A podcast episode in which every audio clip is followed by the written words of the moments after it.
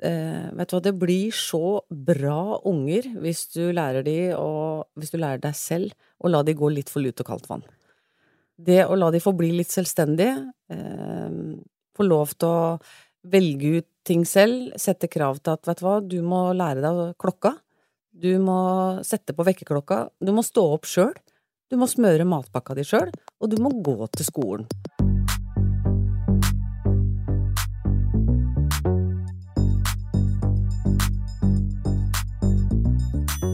Mitt navn er Mira Khan, og i dagens episode av Mamma jobber snakker jeg med Anita Krohn Traaseth. Hun er avtroppende administrerende direktør i Innovasjon Norge, og kanskje en av de kuleste topplederne vi har her i landet. Og hun er kvinne, og hun er mamma. Hun nøler ikke med å utfordre eller å ta valg som får kritikk, og som gjør at hun bare blir kastet ut i stormen. Og hvor hun finner styrke og trygghet, er en av de tingene vi snakker om i praten vår. Og så må dere få med dere det hun sier om å lean out på hjemmebane, på samme måte som du må lean in, Sheryl Sandberg, på jobb. God lytt! Hei, Anita. Hei! Velkommen. Tusen takk. Er det en god dag? Det vil jeg si. Ja. Så hvis du kan begynne med å bare fortelle litt. Hvor kommer du fra? Hvem bor du sammen med i dag? Eh, ja. Jeg er da, jeg blir 48 år i år, og jeg kommer fra Sandefjord, født og oppvokst der, og er en av tre søsken. Og nå bor jeg i Oslo, her har jeg bodd de siste 30 årene, sammen med Knut, og vi er en lappeteppefamilie med mine og dine, og har tre flotte døtre sammen. Martine på 24, Hanna på 18 og Milla på 11. Hyggelig. Ja, det er kjempehyggelig. Dere er da fire jenter, han er eneste mannen. Ja, vi er fem jenter, egentlig. Vi har en liten katt også, Ja. som heter Ellie. Har han eget bad? Eh, Altså nei, ikke katten, men mannen. Knut deler bad med Milla og meg. Ja. Det går fint. Det går fint. Det er dine ord, da. Eller det er mine ord, hva jeg skal si. Jeg vet ikke hva han syns. Men eh, hva jobber han med? Knut jobber i advokatfirmaet Bar. Ja. Så han eh, jobber også 100 Ja, det vil jeg si. Ja, Eh, definitivt. vi jobber nok mer enn 100 begge to. Ja, ikke sant? Det er fint for denne samtalen. Eh, Du har en utdannelse hovedsakelig fra Nei. Du har en utdannelse hovedsakelig innen business og ledelse, ikke sant? Eh, Fra Handelshøyskolen BI, og så har det vært en tur innom MIT og Harvard. Litt sånn kort oppsummert. Blir det riktig? Det blir riktig. Jeg har studert kommunikasjon og ledelse på BI, og så har jeg vært eh, et år i San Francisco og studert ledelse, og var litt sånn usikker i begynnelsen på hva jeg skulle gjøre, så da gikk jeg på Universitetet i Oslo og tok eksamen filosofikum. Skulle vel egentlig bli danseadvokat da jeg var mindre. Jeg var veldig glad i å danse. Det er den beste komboen. Helt til jeg skjønte at det er jo et yrke som ikke finnes. ja. Ja, og så har jeg hatt eh, etterutdanning eh, etter hvert som jeg har begynt å jobbe, og tatt ulike masterkurs i ulike fag, da. Det siste jeg tok, var i 2016, og det handlet om makt. Spennende. Hva er key takeaways fra det kurset? Eh, ja, altså, det er så mange key takeaways, men én ting er i hvert fall sikkert, og det er at veldig ofte så leser jo vi som har lederansvar, eh, mye amerikansk litteratur om ledelse. Veldig mye sånn oppskriftsbasert eh, fem måter å bli en god leder på, mm. her er en verdikjede, sånn gjør du det. Men skal du virkelig forstå ledelse, så må du inn i skjønnlitteraturen. Og da trenger du egentlig ikke å se over til USA, for noe av det fremste vi har av ledelseslitteratur i verden, mener jeg, kommer fra Henrik Ibsen og Kongsemnerne. Ja, det kan jeg faktisk være veldig enig i. Og det er kanskje ikke så mange som tenker på, som går inn den, fra den vinkelen.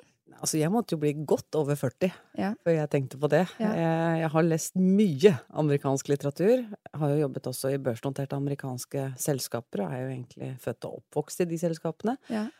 Men eh, kanskje har du litt med erfaring og alder og hvilke lederoppgaver man har òg, at jo høyere du kommer opp, jo, jo større blir maktspillet og, og behovet for å forstå hvordan alt henger sammen. Og hva som driver mennesker til diverse. Og alt handler jo om mennesker. Mm, det er veldig sant. Men hvordan ser en vanlig jobbhverdag ut når du kommer på jobb? Hva er det første du gjør, og er du der til samme tid hver dag? Vet du hva, det fins ikke en vanlig arbeidsdag. Jeg tror vel aldri på de snart fem årene jeg har vært i Innovasjon Norge at to dager har vært like. Men har du noen sånne ritualer du må gjennom på morgenen når du kommer? Jeg har lest at nemlig at suksessfulle mennesker har spesielle ritualer. Det er sikkert noe sånn amerikansk et eller annet som de gjør. Og det kjennetegner at de er suksessfulle. Har du noen sånne ritu ritualer? Rutiner? Nei, egentlig ikke. Altså, bortsett fra å stå opp.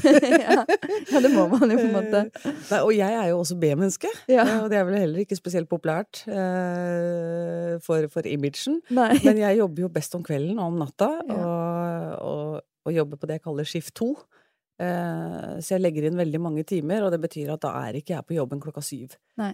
Ja, og når arbeidsdagen kommer, så er det jo alt fra eh, morgenmøter Det kan være at jeg reiser eh, rett til flytoget og setter meg på et eller annet tog. Jeg skal reise et eller annet sted. Så det er ekstremt variert. Hvordan fant du ut hva som måtte er ditt talent i arbeidslivet? Hva er din superkraft? Ja, jeg vet ikke om, om det er Jeg tror ikke jeg er noe spesielt bedre enn andre på noe, egentlig. Nei. Men jeg tror jeg har en trygghet, som kanskje er en konkurransefordel, da. Og det har jo litt med oppveksten min å gjøre. Eh, Jeg fikk veldig mye frihet og veldig mye kjærlighet og veldig mye troen på at jeg kan få til det meste, og det å ikke være redd. Så eh, kanskje er Og det er jo viktig som toppleder også, at man ikke er redd, og tørr. Og det er kanskje en forskjell jeg har, ja. Jeg vet ikke. Nei, jeg Tror det Ja. godt kan være. Det Jeg har høres ikke tenkt så mye over det. Nei. Men det er jo mye meninger rundt deg, og, og, og jeg har lest at du ikke er så opptatt av å bli likt. Mm. Er det et personlighetstrekk, eller er det også noe du på en måte har øvd på, å ikke ta alles meninger inn?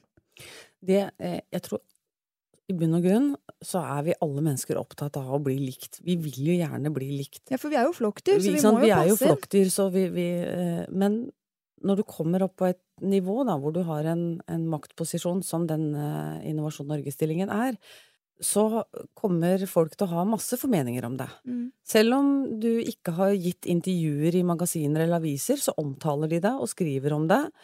Og det var en overgang, syns jeg, fra jeg var for eksempel leder i HP eller jobbet andre steder hvor, hvor jeg kun var i media når jeg selv ble intervjuet, Mm. til å komme i Innovasjon Norge hvor de beskrev ting, og det så ut som de hadde pratet med meg, men hadde ikke gjort det. Så da måtte jeg trene meg på å skille mellom eh, ulik tilbakemelding. Eh, det som har vært viktigst for meg, er å lytte veldig til de som er nære. Altså de som er i ledergruppa, det som er styret, kunder. Enhver eh, nordmanns formening om eh, Innovasjon Norge, eller om meg, eller om en kvinnelig leder, eller stil Alle disse tingene trenger jeg ikke å forholde meg til. Og det er det jeg mener at eh, i sånne eh, kommentarer i aviser, da, hvor man sier at nei, nei, men hun er sånn og sånn, det er jeg ikke så opptatt av. Så jeg er ikke opptatt av at alle skal like meg. Nei. Men jeg er opptatt av å eh, være ekte og ærlig rundt de som jobber med meg og har erfaring med meg. Ja. Det er det som betyr noe for meg. Eh, ikke hva alle andre måtte mene. Så man må, måtte lære seg å selektere ja, hvem man skal høre på, rett og slett. At det er ikke alle. Det er deg og deg og deg, og ikke deg. Ja, og ikke bare at det har med personer å gjøre, men det har jo også noe med å forstå hva slags tilbakemeldinger som kommer, og Mm. hvorfor de kommer. Og det er klart at når man blogger som jeg gjorde i 2012, da, det var ikke veldig mange næringslivsledere som blogga da, Nei. det var det jo mange, mye ulik respons på. Men jeg mente på det tidspunktet at jeg trodde det var en verdi da, for en del, og kanskje spesielt yngre kvinner, for å motivere de også til å tørre å ta lederoppgaver. Og dele erfaringene mine. Jeg la jo ut CV-en min og, og jobbsøknader. Og det var jo mange som ikke likte det, Mm. som ikke forsto meninga med det. Men da er det jo viktig at man har en mening sjøl med det man driver med Ja. og ikke bli satt ut fordi at noen sier at 'dette liker jeg ikke'. Ja, men spiller det en rolle, da? Jeg vet hvorfor jeg gjør det. Eh, Jeg får nok tilbakemelding som sier det er viktig. Og så lenge du ikke sårer noen eller skader noen, så må du tørre å gjøre de tingene du selv har lyst til. ja. Når du på en måte har bestemt deg for at dette vil jeg av en grunn, så, så holder det, på en måte. Det, ja, det må være en årsak. Og, Ja. ja. og det, jeg tror kanskje det gjennomsyrer det meste jeg har gjort. Da. Jeg har aldri stått alene i noe. Jeg Nei. syns det er eh, Jeg tror kanskje det er en, en litt sånn myte at, eh, at toppledere står alene. I så fall så er det et personlig valg. Mm. Jeg har aldri hatt følelsen av å være alene. Da er du flink til å inkludere også i det du gjør, antageligvis. Ja, og spør. Ja. Så er det noe jeg lurer på eller trenger råd på, så er det alltid lurt å ha mer enn to par øyne på en sak. Ja. Minst seks par øyne. Minst to, fire, tre personer. Ja. Nei, jo, ja. ja. Og i Innovasjon Norge også, så har jeg jo hatt kolleger som Hvis jeg har skrevet eller gjort noe, så har jeg sendt et utkast, og så har jeg sagt riv dette i stykker. Kritiser det. Ta vekk Finn feil. Finn Ja. fem feil, for det vet jeg folk kommer til å gjøre med meg uansett. Mm. Og da er det mye bedre at jeg forbereder meg på det. Og så må jeg da ta en beslutning på hva er det jeg skal stå for, tørre å ha integritet og kunne si høyt, og hva er det jeg ikke skal si høyt. Og det er en avveining. Men er det liksom Er det annerledes på toppen der? Nå har jo du tatt eh, videreutdanning i makt, og det er jo sikkert fordi det var et interessant tema fordi man plutselig sitter i dette maktspillet, da. Har det vært på en måte overraskende hvordan makten fungerer? Ja, veldig overraskende. Eh, Jeg tror de fleste av oss er relativt naive Ja. og tenker at eh, hvis A, så B. Mens eh, skjulte maktspill, det er vanskelig å lese. Men dette har jo vært i, alle tider, så er det maktspill. Det er, det er få kvinner som sitter på toppen. Det er få kvinner som har erfaring med det. Dette må vi også lære oss Mm. når vi skal ha disse stillingene. Gutta har navigert i det her i hundrevis av år. Vi har ikke samme erfaring. Og huske at uh, menn har gått på universitetet siden 1100-tallet. Uh, kvinner i Norge fikk jo ikke ta engang eksamen artium og gå på gymnaset før et par generasjoner tilbake. Min oldemor fikk jo ikke lov å gå på Nei, skolen. det er? Det var det er. Det er ikke lenge siden dette her. Likestillinga er skjør i Norge. Eh, Du kan jo ikke gå fra at at eh, du klarer ikke å endre disse kulturmønstrene på én generasjon. Vi trenger flere generasjoner for å endre de. Og det å, å velge et topplederansvar, det er ikke for alle det heller. Det er det samme som å bli toppidrettsøver, det. Mm. De fleste av oss driver jo med mos mosjonsidrett. Jeg driver jo ikke med det engang. Eh, så det er et personlig valg om du ønsker å bli toppleder. Og det må tenkes gjennom. Hva gjør du når du møter en utfordring eller noe du ikke kan? Eller noe du kanskje ikke tror du mestrer? Hvordan forholder du deg til det? Da spør jeg om hjelp. Ja, rett og slett. Ja, det sitter ikke langt inne hos meg å spørre om hjelp. Og jeg har ett eksempel på det, og det var første gangen jeg hadde en rolle som administrerende direktør. Hadde jo aldri eh, hatt det før. Så tenkte jeg hjelp, åssen Jeg er for dårlig på finansregnskap. Jeg er nødt til å sette meg inn i dette her. Det var en lite, veldig liten bedrift, dette her, så, og det er mange år siden. Da ringte jeg en eh, CFO i et svært norsk selskap. Spurte om han kunne ta en lunsj og gi meg et crash course i å lese finansregnskap. Ja, og Og det det. gjorde han. Ja. Vet du hva, det er jo ikke rocket science. Nei. Virkelig ikke. Og folk vil kanskje gjerne hjelpe hvis man spør. Det er jo hyggelig å hjelpe. Ja, men tenk deg selv, da. At Ja. hvis jeg hadde kommet til deg og spurt deg om du, nå skal jeg starte en pod, kan ikke du fortelle meg litt om hvordan du har bygget opp din? Ja, Hva ville du svart da? jeg hadde jo bare gjort det med glede. Selvfølgelig. Ja, det føler jeg meg jo til nytte, liksom. Ja, Ja. og det tror jeg gjelder de fleste av oss. Og det er i hvert fall min opplevelse også, at hver gang jeg har spurt om ting, så er det mange kloke mennesker som kommer med gode innspill. Du sa også noe om at noe av det tøffeste møtet du har hatt med deg selv, var fallet fra idealene dine. Mhm. Hva, hvordan, hvordan da? Nei, og det har jo litt med at du har kanskje noen tanker, da, eh, rundt hvordan ting skal fungere, og så opplever du at Ja, ta maktspillet, da. At det spilles på ganske spesielle måter. Det er ikke mitt ideal. Eh, kanskje litt sånn naivt å tro at eh, ting skal fungere på en annen måte. Og det å se at virkeligheten er ganske så beinhard, frontene ganske så steile. Det skjer ting du ikke forstår. Du er en brikke. Eh, Og det å forstå at skal du klare å navigere i en sånn type atmosfære, så må du gå fra å være en brikke til å bli en spiller. Og du kan spille med integritet. Ja, man den- kan det, ja, ikke det sant? kan man, ikke sant? For Ja. det, er, det er veldig mange som sier at nei, men dette vil jeg ikke være med på, fordi da selger jeg sjela mi, eller Vet du, klarer ikke å endre noen ting hvis ikke du først lærer deg spillereglene. Da kan du være med å endre ting. Mm.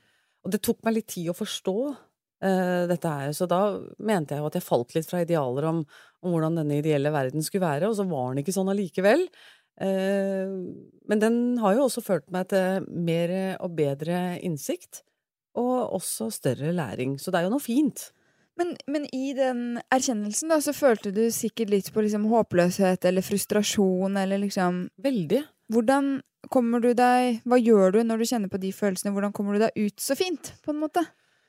Ja, og da er det jo viktig å ha en mening med det du driver med. Det må være en mening med det. Så lenge ting er meningsfylt for meg, så kan jeg stå i det meste. Mm. Eh, og så lenge jeg har folk rundt meg og ikke står alene, så er det utrolig hva du faktisk kan stå i.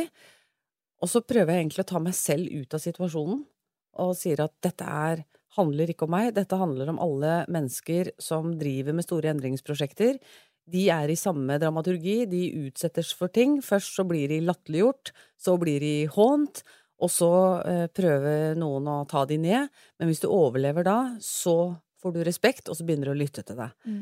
Og det er den dramaturgien jeg ser, og så tenker jeg på det, at ok, den oppgaven jeg gjør nå, er den, hvor viktig er den?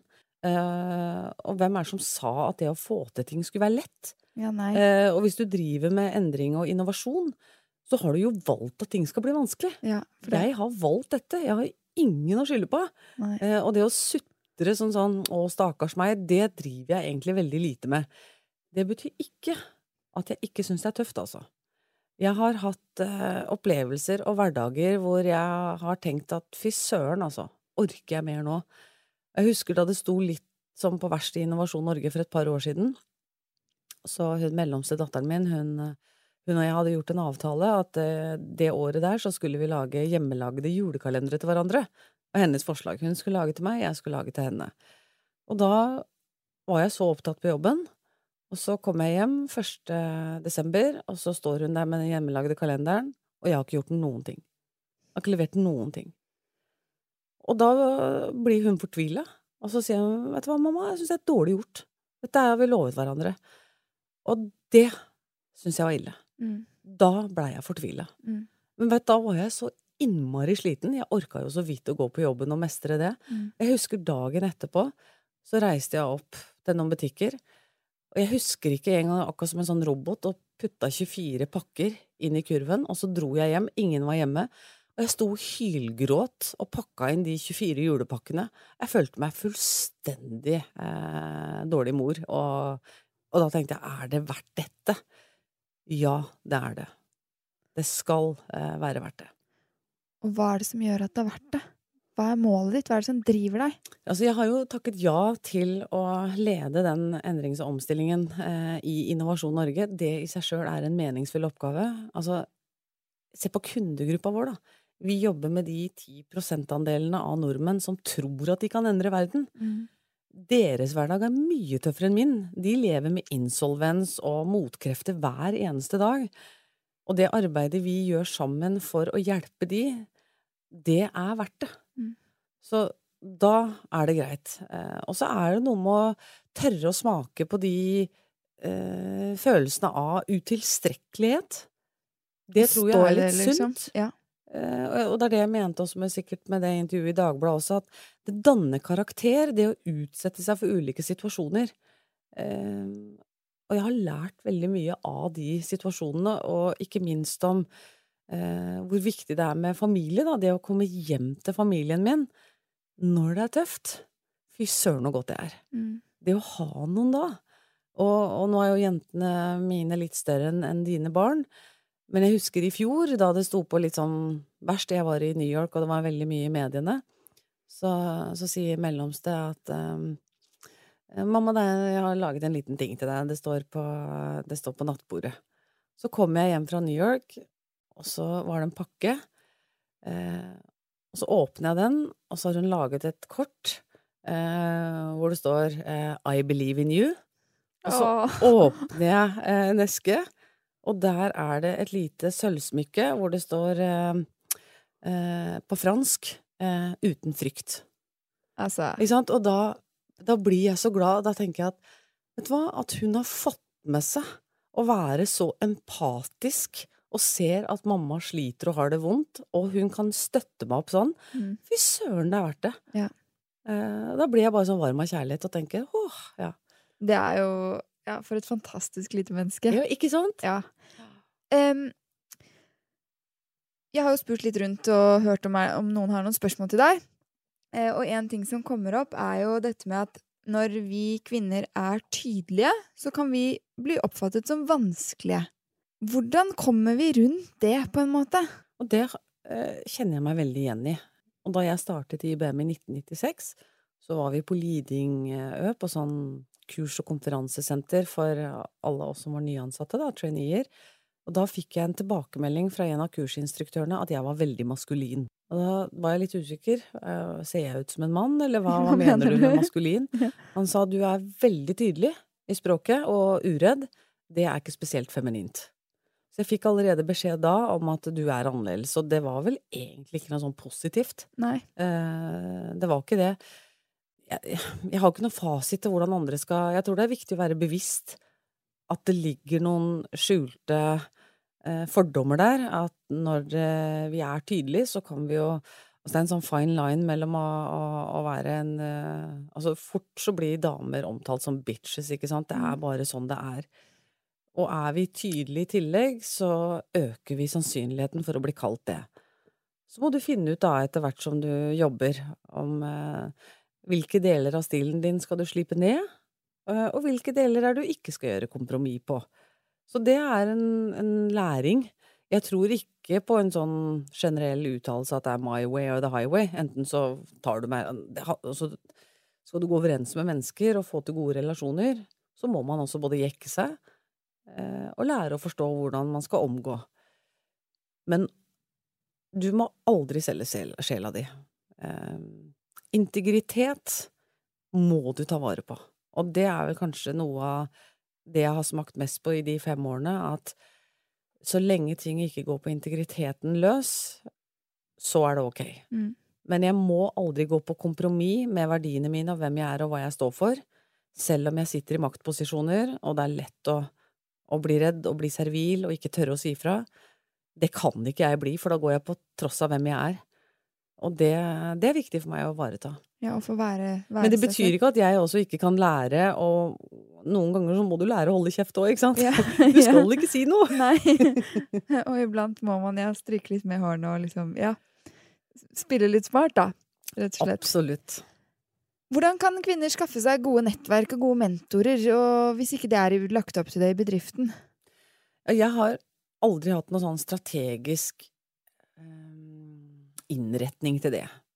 Eh, jeg ser at det fins bøker og alt mulig sånn, lager du deg et nettverk det jeg, jeg tror ikke så veldig på at sånne ting skal være så planlagt.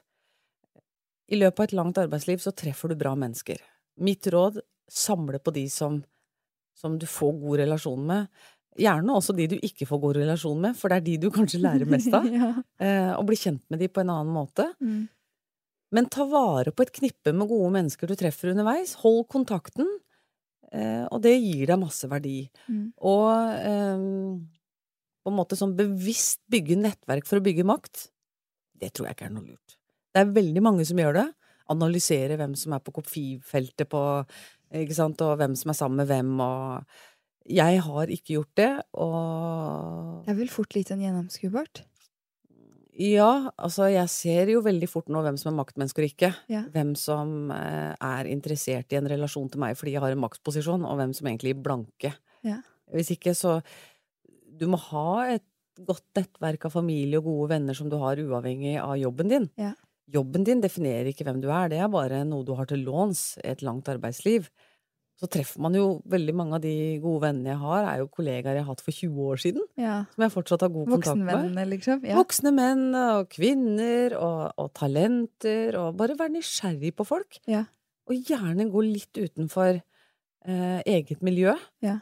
i generasjoner både oppover og nedover. Og også andre kulturer. ja, ikke minst. Det glemmes jo fort. Det er givende. Boken din som du skrev for er ikke det sånn fem år siden? Jo, fordi jeg mente jeg leste den når Philip uh, var født. Um, den het Godt nok for de svina. Hvordan bruker du den filosofien i jobbhverdagen din? Ja, det, det var jo min far som var opprinnelsen til eh, det ordtaket, hvis du kan si det sånn, godt nok for de sine. Og han sa jo det til meg, og også til søsknene mine, da vi var små. Og, og vi prøvde på noe, eh, og kanskje var misfornøyde, så sa han det er godt nok for de svina.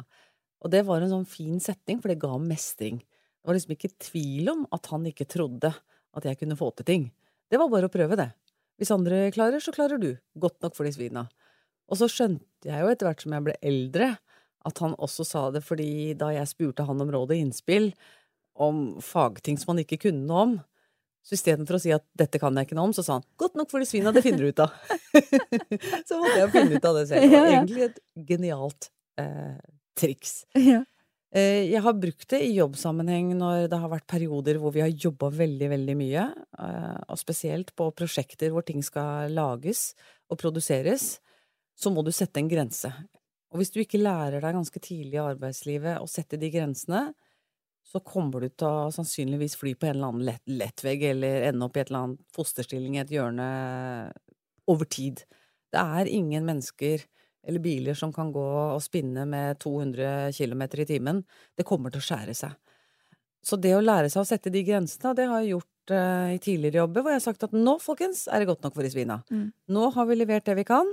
Nå får det være godt nok. Mm. Og det å, det å være komfortabel med det. For vi vet jo at det er alltid ting vi kunne ha gjort bedre. Yeah. Men du må sette en grense. Yeah.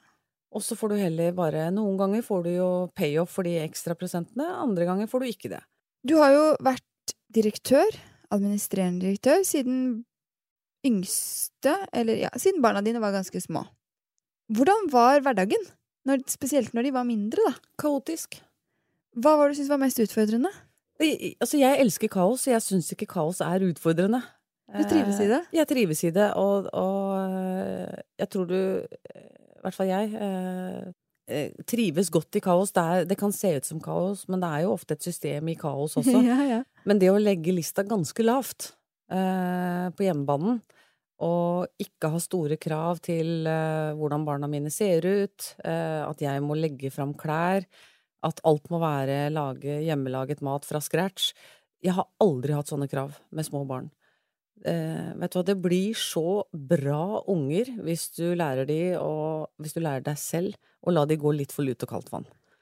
Det å la de få bli litt selvstendige, eh, få lov til å velge ut ting selv, sette krav til at vet du hva, du må lære deg klokka, du må sette på vekkerklokka, du må stå opp sjøl, du må smøre matpakka di sjøl, og du må gå til skolen. Og hvis du skal gå på fritidsaktiviteter, ja, da, da må vi bytte på kjøring. Mamma og pappa kan ikke kjøre hver eneste dag til overalt.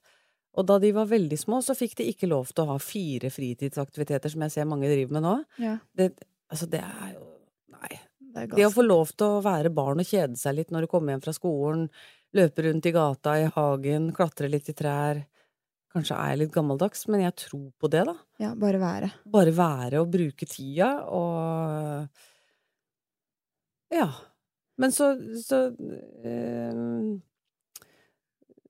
så er vi jo to i dette forholdet her, da. Eller vi er faktisk tre, for jeg har jo en eksmann også Ja. som er en fantastisk eksmann.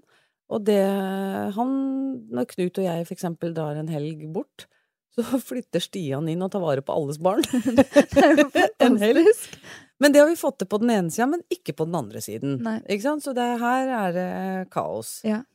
Eh, Men du har jo sikkert jobbet mye perioder, og på kveldstid, og reist mye og sånne ting. Har det gitt deg dårlig samvittighet? nei, egentlig ikke, altså. Så, så jeg hører også veldig mange som, som er sånn 'Å, nå har jeg dårlig samvittighet. Nå har jeg vært borte fra barna mine lenge.' Jeg savner barna mine, Ja. men jeg har ikke dårlig samvittighet for dem. Nei. Jeg tror eh, at det at de ser at de har foreldre som brenner for ting, eh, og som, eh, som, og som jobber, det tror jeg er utrolig sunt. Men er du liksom redd for å gå glipp av de, hvis du skjønner? At tiden skal gå for fort? Nei. Nei. Hvorfor det? Nei, Jeg vet ikke, det bare står så mye om det i alle sånne Ja. kvinneblader. Sånn Du må nyte hvert øyeblikk, og det går så, jeg blir så stressa Ja, men av man gjorde jo ikke det før. Altså, da jobbet jo foreldrene hele tiden. De Ja. jo ikke og sånn curling med barna sine, sånn som veldig mange i vår generasjon driver med. Og ser Når er det vi begynte med det, liksom? Jeg vet ikke. Når Instagram og internett kom, tror Ja, jeg. nei, det Jeg har ikke så veldig mye dårlig samvittighet. Jeg, eh, det er selvfølgelig Jeg kunne ha løst ting på andre områder, eller andre måter, brukt mer tid sammen med de. Men jeg kunne også gjort motsatt. Mm. Altså, min far var jo på sjøen da jeg var liten. Han var jo borte i flere måneder, nesten år av gangen. Hvorfor stiller ingen spørsmålstegn til de? Hvorfor skal de spørsmålene komme når det er kvinner som skal ut i arbeidslivet. Bare tull. Ja, det er bare tull. Altså eh, Men jeg føler at flere kvinner baler også med den dårlige samvittigheten enn menn, sånn som av det jeg får tilbakemelding på, da. Men det er, helt, det er jo riktig, fordi at, den, at mannerollen er ute og bruker mye tid og reiser, er, er eh, akseptert av alle i samfunnet. Så det er ingen som prøver å Nei, av det deg er fortsatt ikke så akseptert når kvinner eh, gjør det. Og jeg, jeg husker jo selv, eh, etter jeg hadde født eh, Hanna, det er jo 18 år siden, da eh, skulle jeg ut med Da jobbet jeg i Norske Veritas, software, og så skulle jeg til Korea på reise. Og da begynte jeg å legge fram klær på hva hun skulle ha på seg neste måned for å gjøre alt klart for mannen min. Og da tok jeg meg i det selv og sa at det der må jeg, det der, så, sånn kan ikke jeg holde på. Hvis jeg begynner nå sånn med første barn og skal ha fullstendig kontroll hjemme på de tingene, det kommer til å gå gærent. Ja. Så da slapp jeg det.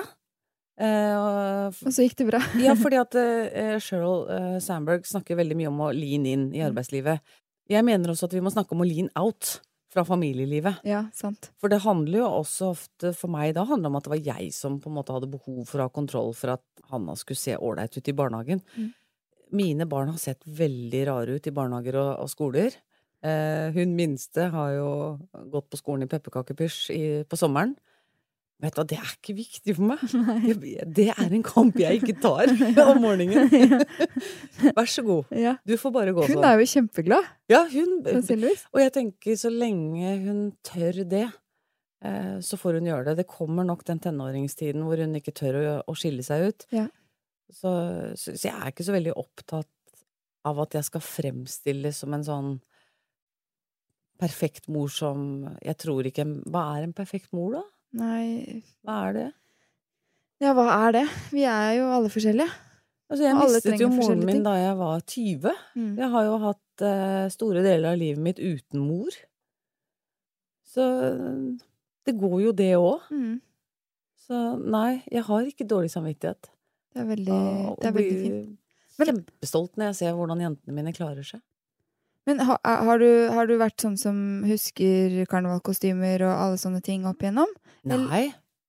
Jeg har gjort mye feil der. Altså, jeg har eh, for eksempel brukt sol Altså, da jeg var singel, jeg var singel i, i tre år, og alene med Hanna, da gikk jeg så sjelden i postkassa. Da fikk jeg jo ikke med meg at hun hadde fått innkalling til en tannlege, for eksempel. Eh, jeg hadde ikke sjekket posten.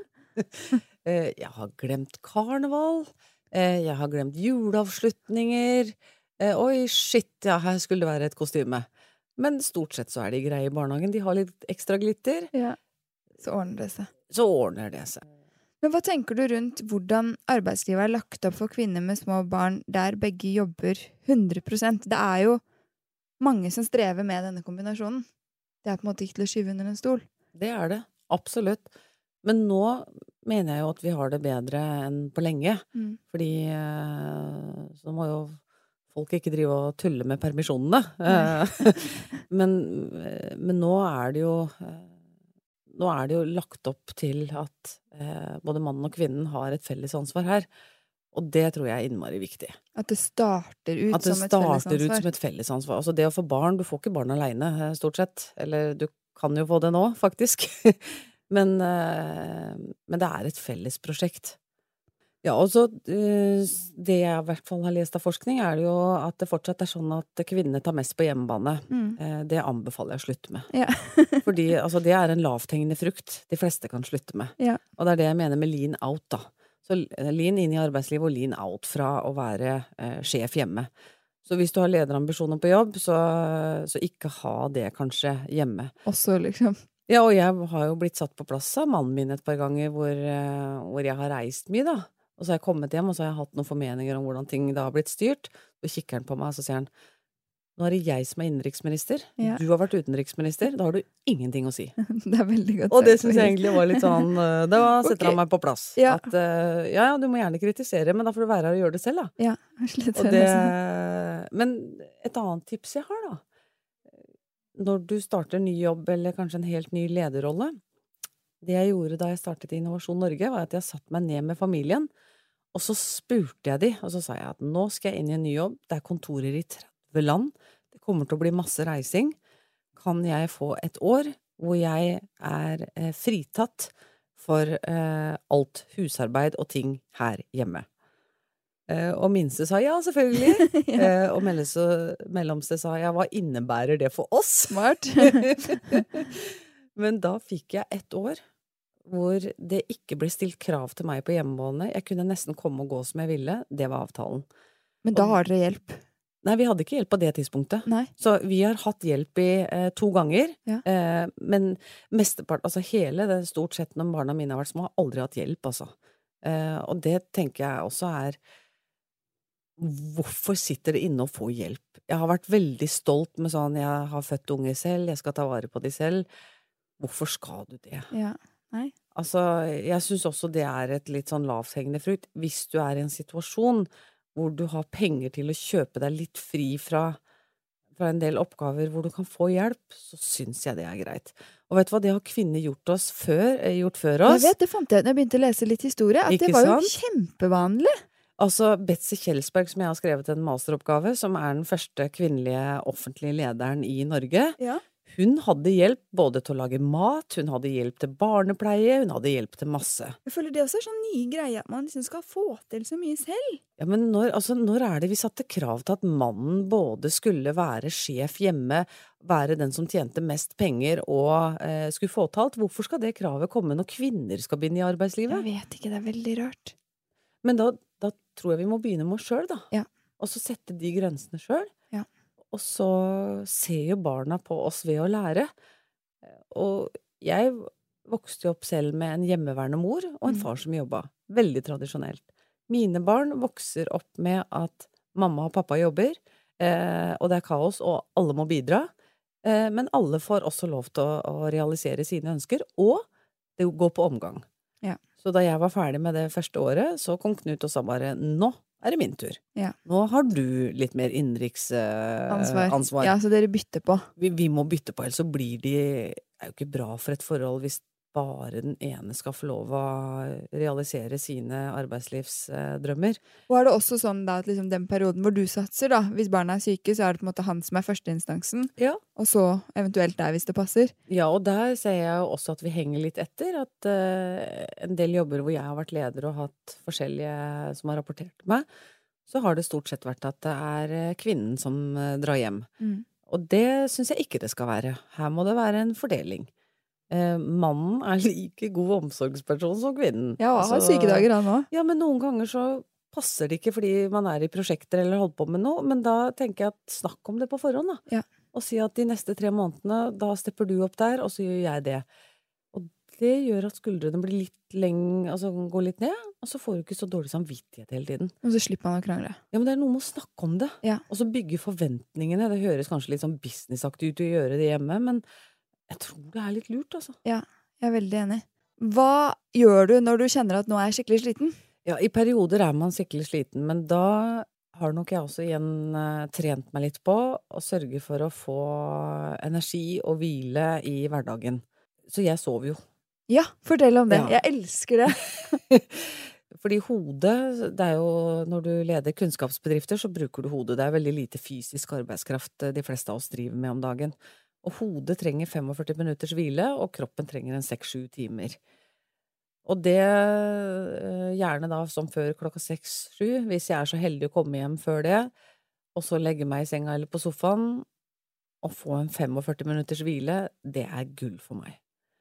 Så isteden da for å gå ut og handle eller trene eller Da gjør jeg det. Så mine barn er vokst opp med at når jeg da ligger og gjør egentlig en ettermiddagsmil, eh, og de er på håndballtrening, da driver jeg med det jeg kaller mentaltrening.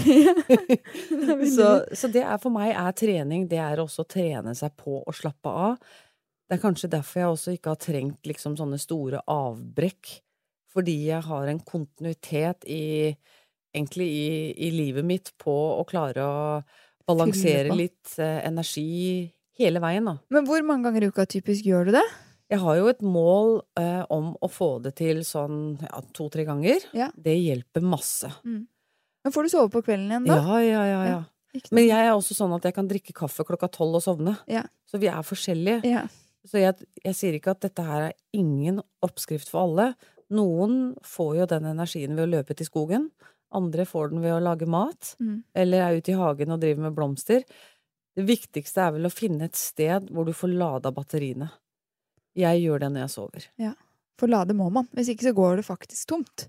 Ja, og hvis du lærer deg med en litt sånn kontinuitet i ladinga eh, For det er mange som har vært bekymra for meg og min eh, arbeidsinnsats i mange år, men jeg har aldri gått på veggen. Og jeg tror det har med å gjøre at jeg jo først og fremst er oppvokst med en mor som jo ikke engang orket å stå opp og, og ta en kaffe. Så jeg har ganske stor respekt for det å ta vare på sin egen syke. Ja. Eh, og også det å, å legge inn litt hvile hver uke, og, så at du ikke kjører deg fullt ut. Men det er klart, det har jo vært perioder hvor presset har vært enormt. Og det Da må man holde ut. Og det Så du, man må finne sånne Finne sin egen oppskrift, da. Ja, på- man husker altså, på de pausene, ja, hva er dreieboka for at du skal ha et uh, godt arbeidsliv hvor du både får gjort mye, får tid til andre ting og hvilt? Ja. De dreiebøkene tror jeg ser helt annerledes ut. Ja. Og det lærer man ikke så mye om, syns jeg. Om hvordan man skal balansere opp hverdagen sin, sånn at den passer seg. Det tror jeg du har helt rett i. Må man liksom finne ut av litt the hard way etter hvert. Ja, dette burde vi egentlig lære mye mer om. Det Ja. syns jeg du har et godt poeng. Å liksom bli kjent med seg selv, og hva trenger jeg for å ja, ha det fint hele veien. Hva tenker du om de som begynner å jobbe 80 for en periode?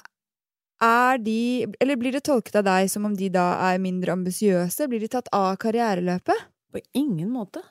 På ingen måte. Altså, vi, vi skal jobbe i mange, mange år.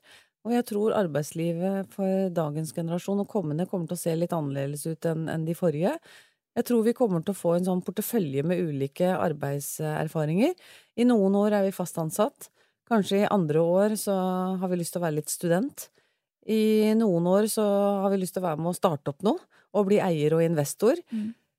Jeg tror at vi får et interessant liv hvis vi tør å bevege oss litt mer i, de, alle de ulike arbeidstilbudene som finnes. Det å forsyne seg av arbeidslivet med ulike oppgaver, det har i hvert fall jeg tenkt å gjøre.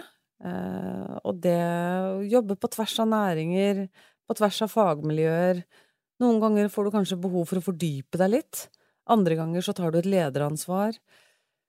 Vi har så mange muligheter i Norge til å velge fritt, og vi gjør det veldig lite. Mm. Men jeg ser jo nå også i media at det er flere som, som sier de, de, de stoppet med det, og så gjorde de det. Ja, så tenker jeg, ja, men du kommer sannsynligvis ikke til å gjøre det hele livet. Nei. Men det er helt greit å gjøre det i noen år. Og da er det også greit å jobbe 80 Det, Det betyr det ikke at Altså, bare pass på pensjonen din. eh, og så eh, I hvert fall det jeg lærer mine døtre, det er eh, ikke gjør deg økonomisk avhengig av noen. Eh, fiks din egen økonomi. Tjen dine egne penger. Eh, ja, du må gjerne ha lyst på noen fine sko eller en fin veske, men jeg skal love deg at hvis du betaler den sjøl og har tjent den, det er gøy, det. Eh, så det å Altså verdien av arbeid, den er så viktig, tror jeg, fundamentalt for et menneske å føle seg nyttig. Mm. Og så er det mange måter å gjøre det på. Men det å ha perioder i livet hvor du kanskje jobber 80% eller jobber som frilanser eller andre prosjekter, vær så god, forsyn deg, altså. Just do it. Just do it. Hva er den viktigste læringen du har gjort deg som kvinnelig næringslivs... Så vanskelig det ordet. Næringslivsleder med barn? Det er eh, at eh, A, det er fullt mulig å kombinere både det ene og det andre. Eh, to, du er helt ansvarlig selv for å få det regnestykket til å gå opp, og til å være åpen med arbeidsgivere og familien på å tilrettelegge på hvordan, hvordan du ønsker livet ditt. Tre, det er fortsatt altfor få kvinnelige toppledere i næringslivet. Det er fortsatt sånn at vi blir omtalt med form og farge, og litt lite på resultater og det vi egentlig holder på med. Interessen er fortsatt litt store på Hva vi har på oss? ja, mye kommentarer på stil, og, og det håper jeg at vi snart uh, kommer forbi. Og så håper jeg virkelig at flere kvinner ikke stopper opp på mellomlederstadiet, men går hele veien. Det er altså så givende å sitte med topplederansvaret. Det er uh, Mange snakker om hva er det du ofrer da, men herregud, hva er det du ikke får igjen? Du får fantastiske muligheter både for deg og din familie. Det er berikende, det er Og så nå har vi jo snakket Jeg hadde jo veldig mange spørsmål ekstra til deg, fordi jeg syns det er veldig spennende å snakke med deg, men vi må også litt inn på de sånn vanlige tingene vi pleier å spørre om. Og det er jo liksom hverdagen din. Hvordan ser du ut hjemme hos familien fra morgen til kveld? Du har jo sagt at du blir vekket med kaffe på morgenen, Mm. og det er jo en veldig hyggelig start. Um, har han gjort det alltid når barna var små? Ja. Fantastisk. Har han også vært, laget frokost til barna og liksom hatt morgenansvaret, eller hvordan har dere fordelt det? Han har hatt veldig mye av morgenansvaret. Men de to eldste jentene våre eh, Det skal ikke Du skal ikke være så veldig gammel i vårt hus før du må ta det ansvaret selv. Nei. Men det er klart Hvor gammel- at hvor gammel er man? eh, Ja, altså nå Hun som er elleve nå, Ja. den minste. Hun er nå alene hjemme og lager middag uten at det er voksne til stede, og bruker ovn. Ja. Og lager saus og poteter og alt, og så tar hun bilde av det, og så skriver hun 'dinner reserved'. Fantastisk. Så vi fordeler. eh, Så nå er eh, Hanna lager middag et par ganger i uka, Milla må lage middag, og så gjør jeg og Knut. Bytte på. Så vi, vi, vi bytter på. Men har dere alltid hatt det sånn at dere da om morgenen setter dere ned og spiser frokost sammen? Overhodet ikke. Det er fullstendig kaos. Vi sitter jo nesten ikke sammen og spiser, og det er kanskje noe av det jeg savner mest. Eh, vi har ikke de felles familiemiddagene, og de gangene vi har det, så har vi det så innmari hyggelig. Og så tenker vi på at det burde vi hatt mer av. ja. Men, Men er det fordi alle spiser på litt forskjellige tidspunkt, og det er litt sånn Ja, og de går på forskjellige fritidsaktiviteter, og så er det jo det er syv år mellom eh, alle de tre jentene våre, så de har jo forskjellig liv. Så eh, vi bruker egentlig høytider og frida, eh, fritid, eh, eller fridager, på å kunne samle det vi kan. Da er det veldig hyggelig, og da Det hyggeligste er jo også når, eh, når søsteren min og broren min med familie og faren min og alle er med. Når vi er sånn Vi kaller oss the big happy dysfunctional family ja. da har vi det som best. Vi får Vi gjør ikke det i hverdagen. Vi får ikke det til. Men bare sånn hele logistikken på morgenen med fire som skal inn i dusjen. Altså, Nei, vi, har, vi har flere bad. ja, Ja. ikke sant. Så da hun eldste er oppe altså den, den eldste bor jo i London alene og jobber Ja. i London for Gartner Group. Men når de var mindre, da? Ja, da, eh, da hadde vi en etasje hvor de eldste var, så da finner de ut av badet, og så kommer de seg ut. Det er ingen servicenivå eh, fra foreldrene på det, når de blir så store. Nei. Og så er det hun minste som vi selvfølgelig har sendt bort litt, Ja, grann, som får frokost og ja. Og det er stort sett Knut som tar eh, morgenene, da. Typisk middag som dere spiser, hvis du ikke skal skryte. Veldig enkle saker. Ja. Altså alt fra omelett eh, Altså nå, da, som, eh, som barna mine har blitt ganske flinke I går, da jeg kom hjem, hadde Hanna laga tikka masala. Det er bra. Eh, Jeg kan lage lasagne, eller jeg er god på spagetti. Blir mye spagetti. Jeg er veldig god på spagetti. Veldig god på spagettien.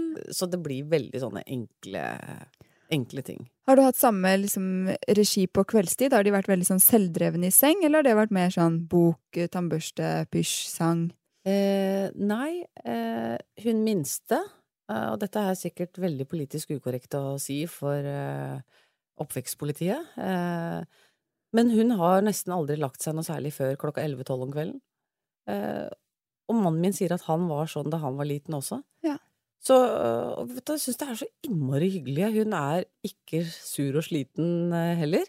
Så hun, har, Hun henger rundt, hun liksom. henger Men hva gjør hun alle de timene, da? henger jo sammen med oss og leker og spiller data og Ja, bare koser seg. bare koser seg, og så går hun i seng. Og det er selvfølgelig altfor seint. Så hun må jo vekkes om morgenen. Men eh, sånn har det vært i alle år. De to eldste har lagt seg mye tidligere. Eh, men de er jo veldig disiplinerte. De legger seg Altså 18-åringen min går jo og legger seg sjøl klokka ti og, og har full struktur på alt og Så de har blitt veldig strukturerte og fine, selv om de ikke har hatt faste rammer hjemme hos oss, da. Ja. De får finne ut av det selv. ja, Men betyr det at dere, du, liksom, du hadde ikke noe sånn Eller dere har ikke noe sånn pysj-sangbok? Nei, altså det har vært litt uh, tilfeldig. Knut har gjort en fabelaktig jobb med å lese. Ja.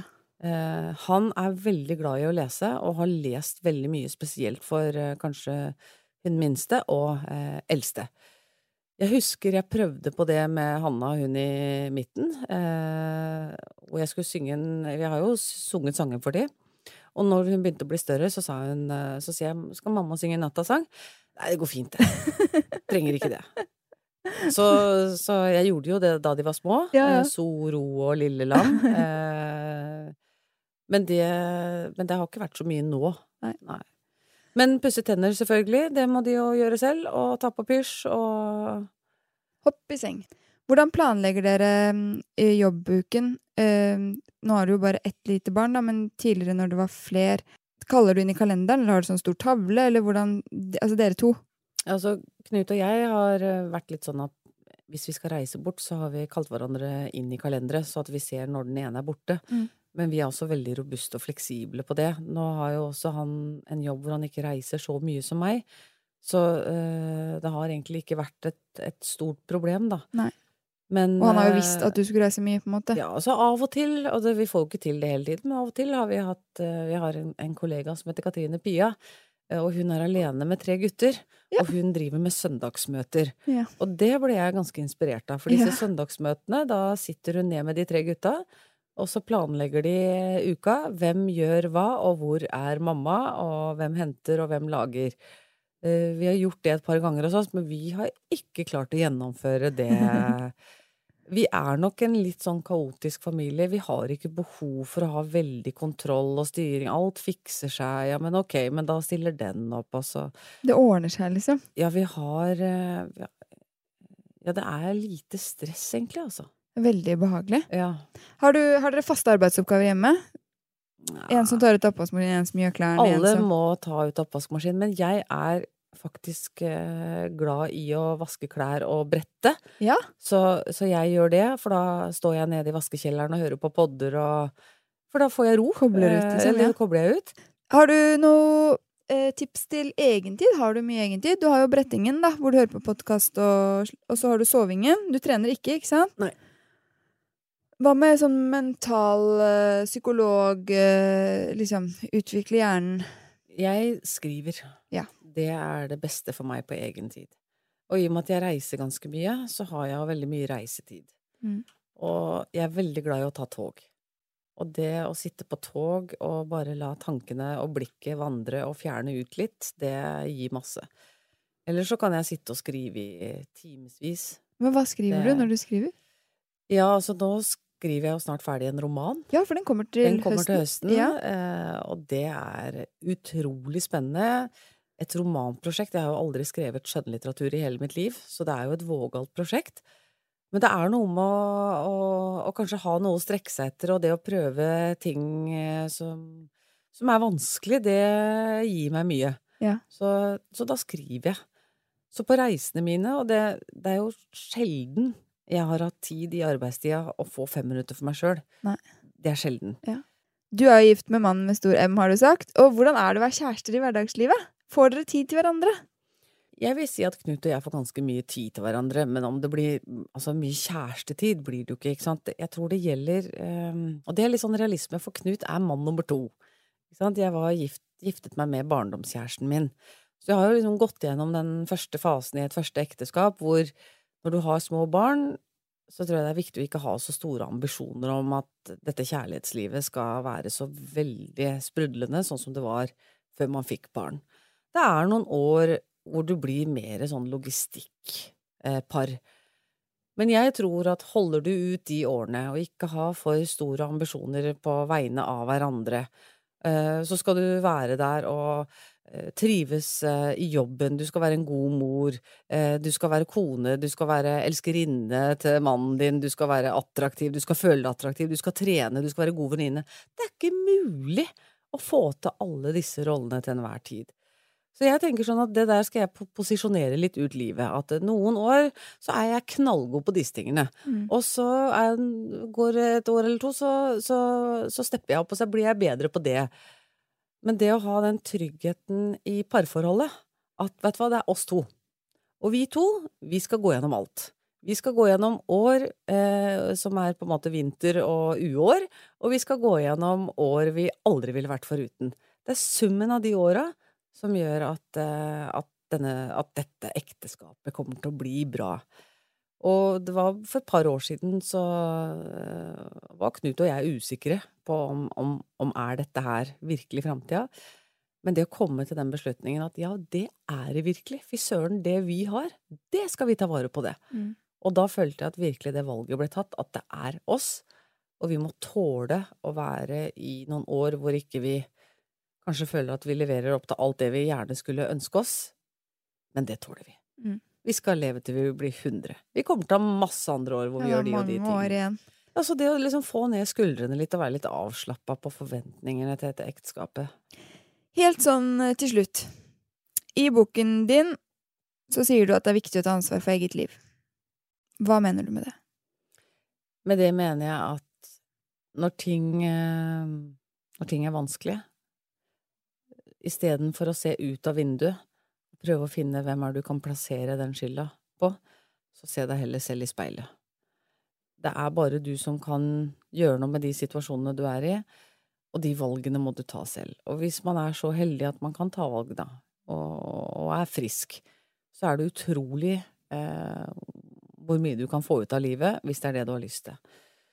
Så, så det å ta ansvar for sitt eget liv og behandle seg sjøl ganske godt, og ikke gi seg sjøl masse mental juling og drive med dårlige samvittigheter og prøve å la de tingene ligge som vi jo alle eh, føler på, da.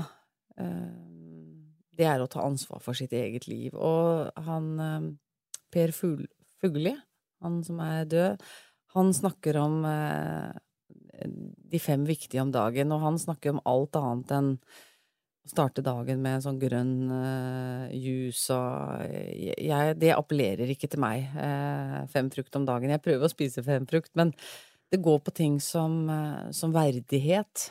Det går på ting som tilhørighet, eh, kjærlighet. De tingene han snakker om, er liksom det helt basale i livet. Det å ha tilhørighet og ta vare på flokken sin, som han sier, det er undervurdert. Det er ikke floskler. Det å ha familie og folk som bryr seg om deg, gode kolleger, eh, følge Altså, det, det er ingenting som slår det.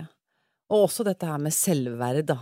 At, eh, at du i bunn og grunn syns du en er heldig, eh, at du er litt sånn ydmyk over alt det du faktisk opplever og får, og at billetten med å bli født i Norge og ha det så bra som vi har det, å være frisk og ha friske unger og, og kunne velge i et arbeidsliv, altså Hva er det vi Jeg syns vi er himla privilegerte. Det er det. det er å ta ansvar for seg selv, og det å putte den lommelykta oppi hodet sitt på de tingene man skal sette pris på, og ikke bare gå ned i den eh, alt er så feil, og jeg er ikke fornøyd, og den er teit, og får ikke til det, og ja ja, men ok, hvor viktig er det da? Ja, det hvor få litt pause. Det var veldig fine avsluttende ord. Takk. Takk for at du hørte hørt på Mamma jobber med meg, Mira Khan. Vil du gi meg tilbakemelding på episoden, eller komme med forslag til hvem jeg skal snakke med fremover, så gjør det kjempegjerne på Instagram Mamma jobber.